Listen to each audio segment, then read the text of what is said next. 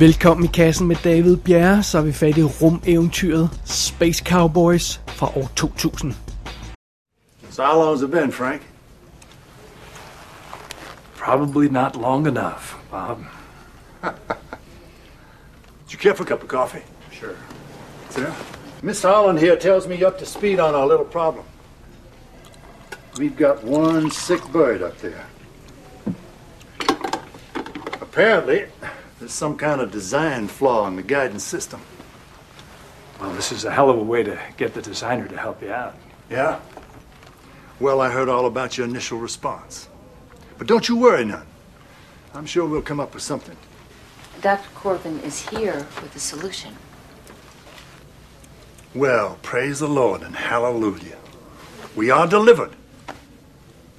So, tell us about your solution, Frank. Send my team up. We'll fix your broken satellite for you. Damn good cup of coffee, Bob. Do you want to run that by me again? Space Cowboys. Det føles lidt som en øh, film, der er gået sådan en lille smule i glemmebogen, hvis jeg må have lov til at sige det på den måde. Jeg synes sjældent, jeg ser den, når jeg sådan kigger på de her lister over science fiction film fra forskellige årtier og sådan noget. Og det gør jeg tit for at finde nye science fiction film, eller øh, film, jeg har overset i science fiction genren. Jeg synes, jeg synes næsten aldrig, at, at Space Cowboys dukker op der. Øh, og jeg synes heller ikke rigtigt, at den bliver sådan nævnt i forbindelse med Clint Eastwood, øh, som en af hans øh, hovedværker. Det, det ved jeg heller ikke, om det er, men altså, jeg mener, det, det, det er den syvende mest indtjenende af hans film i U S A, rent faktisk, Space Cowboys her. Øhm, den er kun overgået i indtjening af, i den her rækkefølge, American Sniper, Gran Torino, Sully, The Mule, Unforgiven og Million Dollar Baby. Det er de eneste Clint Eastwood-film, der har tjent flere penge end Space Cowboys i U S A. Så men altså, måske er det fordi, den bare, øh, den lyder lidt fjollet. Det er sådan et fjollet titel. Space Cowboys. Really? Cowboys in space? Bla bla bla. I don't know. Måske er det det. Under andre omstændigheder, det er den, vi har fat i nu. Space Cowboys. Så hvis man ikke skulle vide det, så lad os lige kigge på historien ganske hurtigt. Vi starter i nitten otteoghalvtreds, hvor vi ser nogle tapre piloter, der er i gang med at lave testflyvninger i forbindelse med det kommende rumprogram. Vi får fornemmelsen af, at det er før sådan Apollo og Mercury-programmerne går i gang og sådan noget. Men de her specifikke piloter, vi følger, de er nogle højrøvede vågehalse, der ikke opfører sig ordentligt og rager uklar med ledelsen. Så de bliver ligesom kørt ud på et tidsspor, de her seje piloter, og, øhm, og så hører vi ikke mere om den sag. Så er det, handlingen springer til nutiden, og den foregår jo så i år to tusind, sådan, hvad, hvad vi skal forstå, fordi det der film har premiere. Øhm, og situationen er, at en russisk satellit i kredsløb omkring jorden er havnet i problemer, og hvis der ikke bliver gjort noget ved de problemer, så styrter den ned. Og NASA har besluttet sig for at hjælpe. Men desværre er styresystemerne ombord på det, den her satellit så gamle, at ingen ved, hvordan de fungerer. Ingen nuværende NASA-folk ved, hvordan de fungerer. Det, fordi vi vil sige, der er, der er altså en mand, der ved, hvordan de fungerer.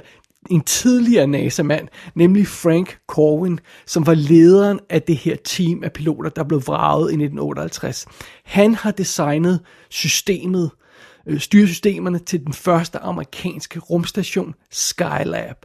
Og det system er af en eller anden grund havnet ombord på den her russiske satellit. Man har simpelthen, ja, åbenbart kopieret det amerikanske design. Den historie må vi tage senere. Men for at starte med, ligesom det aktuelle problem her er at sørge for, at den der russiske satellit med Franks styresystem ikke falder ned.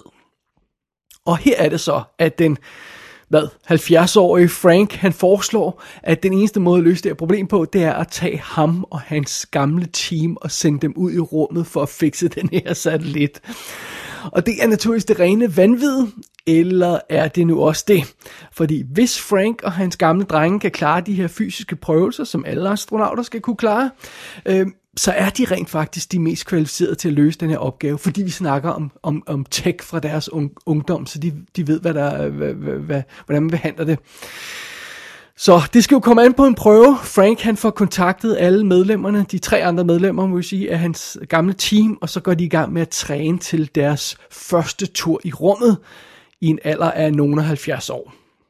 Ja, det er simpelthen historien i Space Cowboys, og den er jo så også instrueret af Clint Eastwood, der laver den her film mellem de der to øh, crime thrillers, som jeg føler lidt, at de fleste nok også har glemt, han har lavet, nemlig True Crime fra nioghalvfems og Bloodwork fra år to tusind og to.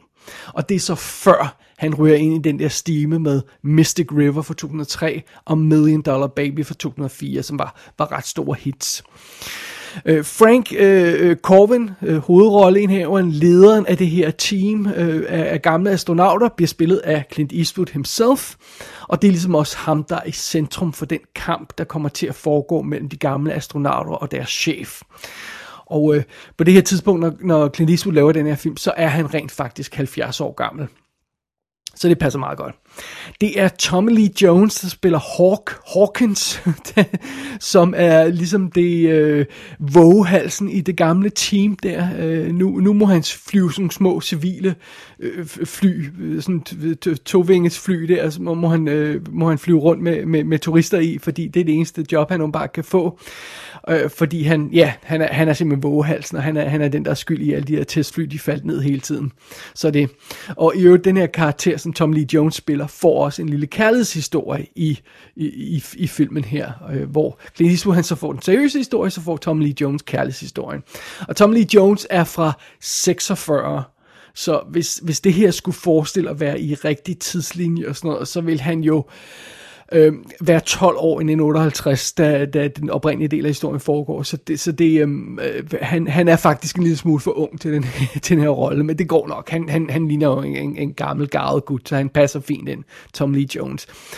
Øh, som Jerry O'Neill, der ligesom er scoredrengen i teamet, øh, der har vi Donald Sutherland, og, øh, og den her karakter, han spiller, sådan, ja, han spiller den her scoredreng. Han, han designer nu rutsjebaner i stedet for at, at arbejde på rumteknologi, men han har altså stadigvæk noget viden om det, så han kan også bruges stadig. Og øh, Donald Sutherland, når han laver den her film, så er han femogtres år gammel, så, øh, så det, det, det, det passer også sådan okay, øh, meget godt. Han er måske lige lidt for ung, et hak for ung rent faktisk, de der otteoghalvtreds sekvenser, men det er jo sådan lidt, ja, det går nok. Og som den sidste mand i det, mand i det her team, af øh, de her fire gamle astronauter, så har vi Tank Sullivan, som bliver spillet af James Garner, og han er den rolige, lidt mere faderlige type, der sådan øh, gyder olie på vandet og sådan noget, og han forsøger åbenbart i nutiden, karakteren der, at være præst, og det går ikke så godt. Og James Garner, han er faktisk to år ældre end Clint Eastwood, når han laver den her film. Han er tooghalvfjerds. Han er jo desværre øh, gået bort i, i, to, i to tusind og fjorten, men, men når han laver den her film, så er han altså tooghalvfjerds. Så han er, har også den rigtige alder, sådan cirkus. Øhm, og der er ikke så meget plads til de to sidste karakterer, altså Donald Sutherland og James Garners karakter, som der er til de to første, men det er, sådan lidt, det, det er bare sådan lidt the name of the game, det er sådan, øh, historien er konstrueret, det, det, det kan man fint leve med. Så er det James Cromwell, der spiller Bob Gershon, som er den modbydelige boss, som ikke kunne lide dem, øh, piloterne her i nitten otteoghalvtreds, og heller ikke kan lide dem nutiden. Han er super fed. Så er det William Devane, der spiller Eugene Davis, som er øh, flight control eller flight directoren i, i, i NASA. Og øh, han hedder Eugene, men de kalder ham Gene, så jeg ved ikke, om det er sådan en, en slet skjult hint til Gene Kranz, der jo var den oprindelige med, øh, flight director i, i, i, på de Apollo-missioner og sådan noget. William Devane har vi set i sådan noget som øh, Payback og Hollow Man, men han, han har lavet tonsvis af ting. Man kan sagtens genkende hans ansigt. Han har et super karakteristisk ansigt. Øh, så dukker Marcia Gay Harden op som en, øh, en kvinde i NASA, der får en, en connection til, øh, til en af de her øh, gamle astronauter. Lauren Dean spiller en af de moderne astronauter, som, øh, som, øh, som skal træne side om side med de gamle garvede folk. Og Lauren Dean, han er meget sjov, fordi det er også ham, der spiller en af øh, tech-folkene i Apollo tretten. Og man kan, man kan øjeblikkeligt genkende hans ansigt, fordi øh, ja, det er jo så fem år efter øh, Apollo tretten, det her. Han er også dukket også op i sådan en film som Enemy of the State, og Billy Bathgate spiller en hovedrolle i. Det er Lauren Dean. Courtney B. Vance, som jo har været med i tonsvis af ting, og som en af hans rigtig tidlige roller var, var, var, var Seaman Jones i The Hunt for Red October, ham der sidder og, og, og, og fanger lyden af den russiske ubåd. Det, det er Courtney, Courtney B. B. Vance, hedder han. Og, øhm, og han spiller også en af de, de, de nutidige øh, astronauter, der skal ligesom øh, træne siden siden med de gamle garvede folk der. Øh, ellers så dukker sådan noget som øh, Jay Leno op i en lille rolle, fordi de her gamle astronauter altså bliver inviteret ind i The Jay Leno Show, eller Tonight Show, eller hvad det hedder, øh, for, for at promovere deres mission i rummet, og, og det, det er også meget sjovt. Og så i øvrigt så lægger filmen ud med altså den her med... den lægger ud med den her nitten otteoghalvtreds flashback-sekvens, som i øvrigt øjeblik leder tankerne hen på The Right Stuff. Men det, man har gjort i de der nitten otteoghalvtreds-sekvenser, det er, at man har hyret nogle unge skuespillere til at spille de her fire astronauter som unge. Og så har de gamle spillere dobbet deres stemmer, sådan så at vi har altså de unge piloter, men de taler med de gamle piloters stemmer, sådan, så det lyder rigtigt, når, når Tommy Lee Jones og Clint Eastwood snakker og sådan noget. De, det er bare de unge skuespillere, der, der, der, der, der, der optræder i film. Og det, det, det, er en, det er en super fed måde at gøre det på. Nu om dagen vil man sikkert lave sådan noget digital de-aging eller sådan noget, men det, det, det er en meget fed måde at gøre det på. Det fungerer skide godt. I øvrigt så er de, er de her unge udgaver af, af karaktererne, der er en af dem, der, der specielt springer ud, for det er Toby Stevens. Det er ham, der spiller bad guyen i Die Another Day, James Bond-filmen. Så ham kan man øjeblikkeligt kende, så det er lidt underligt, at han, at han taler med Clint Eastwoods stemme, men, men det går han op. Det er sådan lige umiddelbart rollelisten, øh, som jeg, som jeg øh, har, har udvalgt her til øh, Space Cowboys. Der er altså mange andre folk med i i øvrigt, også mange andre kendte ansigter, men det var, det var lige dem, jeg havde fat i her. Men øh, lad os kigge lidt nærmere på filmen. I have never met a kid who didn't dream of being an astronaut when he grew up. You ever met a kid that wouldn't grow up? Uh, Sarah Holland, this is... Uh... Oh, William Hawkins, uh, retired Air Force colonel, the best pilot they ever had, next to me. The Hawk. I've heard of you. Commander Cliff Jenkins once told me a story about you and him in Vietnam. Yeah, if you heard it from Cliff Jenkins, it's guaranteed to be one hundred percent bullshit. I'll guarantee you that. How's he doing? Actually, he's dead. Uh, well, Hawk gets his foot out of his mouth. I'll introduce you to uh, Tank Sullivan. Uh, he's a... A navigator, the best one the Air Force ever had. He could find anything anywhere, that is, until God found him. Now more than ever, a pleasure to meet you, Miss Holland. And you. And this is Jerry O'Neill, he's a structural engineer and designer. Jerry worked on the stealth project. You probably remember that. No nickname for you? Oh, you can call me anytime. Den niogtyvende oktober nitten otteoghalvfems, der vendte John Glenn tilbage til rummet i en alder af syvoghalvfjerds år. Så det sjove ved det hele er, at grundkonceptet i Space Cowboys er ikke helt så fantasifuldt, som den selv giver udtryk for. Og det skyldes jo åbenbart, at det her manuskript, det var skrevet meget lang tid før John Glenns seneste scenemission der. Øh, og, og det har så rendt rundt i Hollywood, og man har ikke kunne få produceret øh, det før år to tusind, og, eller premieren, har, man har ikke kunne få det ud i biograferne før år to tusind. Så når den her film kommer i biograferne, så har virkeligheden altså over, overhalet fantasiens verden. Men... Øh, Men det gør ikke så meget. Altså, det, det er jo fint nok. Det, det er jo bare en meget sjov øh, detalje på, øh, på det hele her. Øhm, Space Cowboys er en lidt sjov film, fordi det, det er jo ikke en ambitiøs film som sådan. Altså, det er jo ikke en film, der vil en hel masse. Det er det, jeg vil kalde en hyggefilm. Det er ikke meningen, at vi skal tage det her så skide alvorligt, når alt kommer til alt. Det her, det er jo ikke sådan en film om, at åh, man bliver aldrig for gammel til at udleve sin drøm og sådan noget øh, B S som det. Og det er jo heller ikke en film om, at åh, det er okay at blive gammel, fordi man bliver ikke irrelevant, selvom man bliver gammel og sådan noget. Øh, øh, nej, det, det glem altid noget der. Altså, det, den her film har ikke nogen dagsorden, og den har ikke noget budskab. Det er ren og skær skæg og ballade. Øhm, det handler bare om, kom lad os tage de her fire gamle gutter og sende dem ud i rummet, og lad os finde fire gamle garvede skuespillere til at spille rollerne, og så lad os bare hygge os med den her harmløse historie. That's it. Det, det er det hele, det handler om her. Og filmen får en masse sjov ud af det koncept. Altså den får en masse sjov ud af at sende de her gamle gutter igennem NASA-træningsprogrammet. Og, og så er der jo også øh, sjove momenter, som, som, øh, som det her lægetjek hos NASA, hvor øh, de her fire gamle skuespillere står på, på linje med, øh, med side om side med, med bare røv vendt mod kameraet. Man har sådan fornemmelsen af, at, at, at det, det visual image, det, det har været en del af grunden til, at, at Clinton synes, det var sjovt at lave den her film. Øh, og det er også fantastisk sjovt, når de, når de her gamle, gavede gutter, de, øh, de som snyder synstesten i, øh, i, som del af det her øh, træningsprogram, de skal i gang med, fordi de fra, den, fra, fra, fra tidens morgen, da de, var, da de var yngre, så kan de huske bogstavernes rækkefølge. De står bare og, og læser de her bogstaver op fra, øhm, fra, øh, fra, fra det her synstestboard der, uden overhovedet at kunne læse den. Øh, så så der, der er mange fede, sjove, små detaljer, som, som film hygger sig med i den der forbindelse. Tag også sådan noget som, at når de her fire gamle gutter, de kommer tilbage i, på, på NASA og begynder at, at rende rundt i NASA-gangen og sådan noget, så møder de naturligvis en masse unge folk.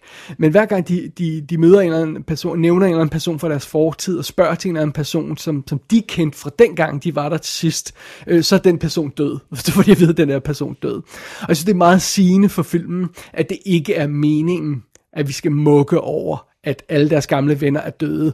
Det er noget, der bliver brugt som, som en joke. Det er bare sådan, hvilken som helst navn, de slynger ud. Ah, sorry, he passed away.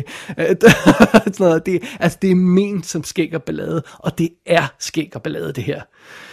Øh, Space Cowboys er en virkelig sjov film. Den er, den er underholdende, og den er charmerende.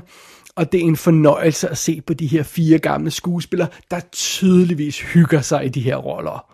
Altså, det er det bare. Og det er ovenkøbet en film, der er så underholdende og så hyggelig at se på, at det er okay, at historien er morderlig forudsigelig. Fordi der, altså det er jo ikke nogen overraskelse, at de kommer ud i rummet. Det gør de naturligvis. Og det er heller ikke nogen overraskelse, hvordan øh, det personlige drama og de interne konflikter undervejs bliver løst. Man, man, man kan godt regne ud, hvor det hele er på vej hen. Og, og det, det er okay som sådan, synes jeg. Selve historien bliver dog en lille smule udfordret hen mod slutningen af filmen. Fordi det her, det handler om at sende fire gamle gutter op i rummet. Fint nok. Hvad gør man så, når de er deroppe? Og hvis man lige skæver til uret, så øh, når de sidder på affyringsrampen for at blive sendt op på den her rummission der, så siger tælleren altså femoghalvfjerds minutter. Og så er der tre kvarter tilbage af filmen. Øh, så... Øh, Så her er det jo så, at man må have gang i en, en, en, en, en rummission, som skal løse, altså selve den mission, de skal op og løse, øh, den her satellit, bliver ligesom fokus for handlingen. Øhm, og, og, og der kommer også den her konspiration med den her russiske satellit, og hvordan de har styresystemer og sådan noget. Det, kom, det bliver også smidt ind i historien for at få pumpet lidt energi og lidt drama og lidt øh, thrills ind i det hele og sådan noget. Øhm, der, der, der er noget mystisk på spil i den forbindelse, og der, der er noget, noget, noget skummelt halløj, der skal, der skal behandles. Men, men jeg synes godt, jeg vil indrømme, det er ikke en super spændende thriller-historie, den del af plottet. Øh, filmen mister en lille smule af charmen, når, når, øh, når, den skal, øh, når den bliver nødt til at beskæftige sig med det der rummysterium for sit liv. Øh, og der er også nogle tekniske aspekter i den her scene, der ikke er optimale, sådan mere om det om et øjeblik. Øhm, men det største problem i, i de sidste tre kvarter af filmen er bare, at der, der er ikke rigtig plads til skæg og ballade med de her fire gamle gutter, som der var i starten af filmen, fordi de har et reelt job, der skal, der skal udføres, og, og en mission, der skal løses, og, og, og, og det bliver filmen rent faktisk nødt til at fokusere en lille smule på. Så det, det, det er sådan lidt, øh, øh, lidt synd, men det er jo også lidt sådan, det, det er lidt uundgåeligt, synes jeg. Og øh, nu nævnte jeg de tekniske aspekter. Lad os lige se på, hvordan det ser ud med dem undervejs. Nu er det jo en science fiction film, det her et eller andet sted, eller science fact film, kunne vi også kalde det. Øh, fordi, øh, men altså, øh, det her, altså, det, det, det her, det kan jo lade sig gøre. Det her, det er noget, der findes i virkeligheden, og, og, og det, vi, snart, vi har at gøre med udstyr, der findes i virkeligheden og sådan noget. Så det er meget, det er meget spøjst at se, hvordan de, de får løst den opgave i filmen. Og det gode er, at det, at det ser ud som om, de rent faktisk har fået hjælp fra NASA på stort set alle punkter i den her film. Forståeligt nok, fordi den, den den sætter NASA et godt lys. Øh, der, det synes som om, der er filmet i en rigtig flight simulator. Altså det er sådan en stor simulator, som kan bevæge sig øh, med, med computerscreens udenfor, hvor man kan lade som om, man lander den her rumfærge. Det synes som om, det er en rigtig simulator, de har filmet i. Øh, de har filmet i den rigtige øh, undervands zero-G svømmepøl, hvor man træner zero-G i vand. Øh, det er det rigtige sted, som, som NASA-astronauterne også træner. Og det ser også ud som om, at, at, at de render rundt rigtige steder, hvor man ser for eksempel kæmpe øh, raketudstødningsthingies, øh, der er sådan, som er linet op og sådan noget. Det tror jeg ikke er noget, de har bygget. Der tror jeg, de har fået lov til at finde det rigtige sted. Og jeg tror også, de har fået lov til at bruge rigtige optagelser, eller de har fået lov til at bruge rigtige optagelser af, af rumopsendelser og sådan noget, og eftersigende også landing og af den her rumfærge og sådan noget. Så det, det er rigtig udstyr, vi ser det meste af filmen. Og der er også gjort et stort nummer ud af at få for eksempel rumdragterne til at se rigtige ud. Så, så, så, så den del af, af, det, af filmen fungerer sådan set fint nok. Men derudover, så er Space Cowboys ikke super imponerende. Der er mange ting, der ikke sådan giver teknisk og fysisk mening i den her film. Man kunne sige, at filmen er en lille smule sjusket, hvis man vil være, sige det på den måde. Men ærligt talt, så virker det bare som om, at der er ting i den her film, der ikke har været en prioritet for Clint Eastwood. Vi skal være helt ærlige. Altså, han er ikke en instruktør, der gider at bruge to timer på at få et zero-G-skud til at se rigtigt ud. Altså sådan så, at astronauterne svæver lige på den rigtige måde øh, i wires eller sådan noget. Øh, sådan, øh, altså, det gider han ikke. Han skal have, altså, han er sådan en instruktør, der skal have fyrre skud i kassen om dagen, og hvis man skal have det, så kan man altså ikke bruge to timer på et af dem. Øh, og, og så i øvrigt, så er han typen, der, der vil have fri klokken sytten. Det er sådan noget, man hører om ham tit. Han arbejder helt vildt hurtigt, og så er han out of the klokken sytten, øh, og har fået alle dagens skud og måske lidt ekstra til. Men det betyder altså, at der, man kan ikke gå i detaljer med wires og hvordan folk hænger på wires og sådan noget. Så øh, hele den der øh, rumsekvens, de sidste tre kvarter af filmen, er sådan lidt, øh, lidt sjusket, som jeg nævnte. Den er sådan en lille smule skizofren, fordi hver gang vi ser rumfærgen udefra, og ser satellitten, der hænger, som de skal arbejde på, så er det state-of-the-art industrial light and magic visuelle effekter, med øh, super fede modeller, og øh, tidlig computeranimation af, af rumdragter, og sådan noget, hvad jeg kan se, og, og gennemskue, og sådan noget, og, og, og alle mulige lækre detaljer, og øh, flot designet skud. Og så når vi går ind i rumfærgen, øh, så står der altså nogle af de her gamle skuespillere, så står de sådan og bobber lidt frem og tilbage, og, og så skal de ligne zero-G, hvilket det overhovedet ikke gør på noget tidspunkt, når de er inde i rumfærgen. Øh, øh, I forhold til sådan en film, som for eksempel Gravity, øh, så ser det lidt amatøragtigt ud. Men okay, øh, Gravity er også lavet tretten år efter den her film. Mere overraskende er det, at Space Cowboys også ser amatøragtigt ud, hvis man sammenligner den med Apollo tretten, der er lavet fem år før. Øhm, øh, for, øh, for eksempel Apollo tretten var jo oppe i den her The Vomit Comet, som, hvor man kan skabe kunstig øh, zero-G øh, for skuespilleren i, hvad er det, ti sekunder ad gangen eller sådan noget, og det gad Clint Eastwood ikke at lave, ganske enkelt. Øh, så, så, men øh, men øh, et, et eller andet sted, så er det jo bare, hvad det er, fordi som, som, som nævnt tidligere, det har bare ikke været vigtigt for Clint Eastwood. Det er ikke en fejl, det er en feature. Altså ved den her film. Han, han, det er de gamle astronauter i rummet, han vil fortælle en historie om. Take it or leave it. Øh, og det er ikke en teknisk korrekt og, og øh, avanceret rumfilm. Det er det altså bare ikke. So be it. Altså prøv nu at høre. Jeg må, jeg må indrømme, jeg, jeg, jeg, jeg nød faktisk det her gensyn med Space Cowboys. Og jeg var en lille smule overrasket, for jeg er ret sikker på, at jeg ikke var helt så positiv, da jeg så den øh, oprindelige biografen og, og efterfølgende på D V D. Øhm, og jeg tror altså ikke, det har noget at gøre med, at jeg er blevet atten, nitten år ældre i, i den periode der, eller øh, øh, hvordan det nu er. Øh, jeg tror mere, at det har noget at gøre med, da jeg så filmen den her gang, så gik jeg ind til den med den rigtige indgangsvinkel. Og det var specifikt, fordi jeg havde været inde i biografen og set den der deprimerende og muggende Ad Astra med Brad Pitt, så trængte jeg bare til en sjov rumfilm. Lidt skæg og ballade og sådan noget. Og det er det, som Space Cowboys er. Også selvom filmen fungerer bedst, når den er på jorden, så er det stadig bare en skæg og ballade rumfilm. hvis man vil have rigtig rumdrama, så, så tror jeg, vi alle sammen er enige om, at det er sådan noget som Gravity, man skal se, eller Apollo tretten, og det er, hvad det er. Men, øh, men hvis man vil have lidt skæg og ballader, afslapning og underholdning, så kan man godt se Space Cowboys. Space, Space Cowboys er den filmiske pendant til at tage joggingbukser på og smide sig på sofaen. Og prøv at høre, det har man også bare brug for nogle dage.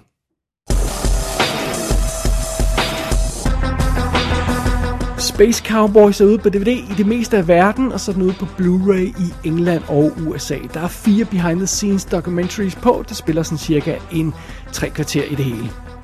Gå ind på i kassen show punktum d k for at se billeder fra filmen. Der kan du også abonnere på dette show og sende en besked til undertegnet. Du har lyttet til I Kassen med David Bjerre.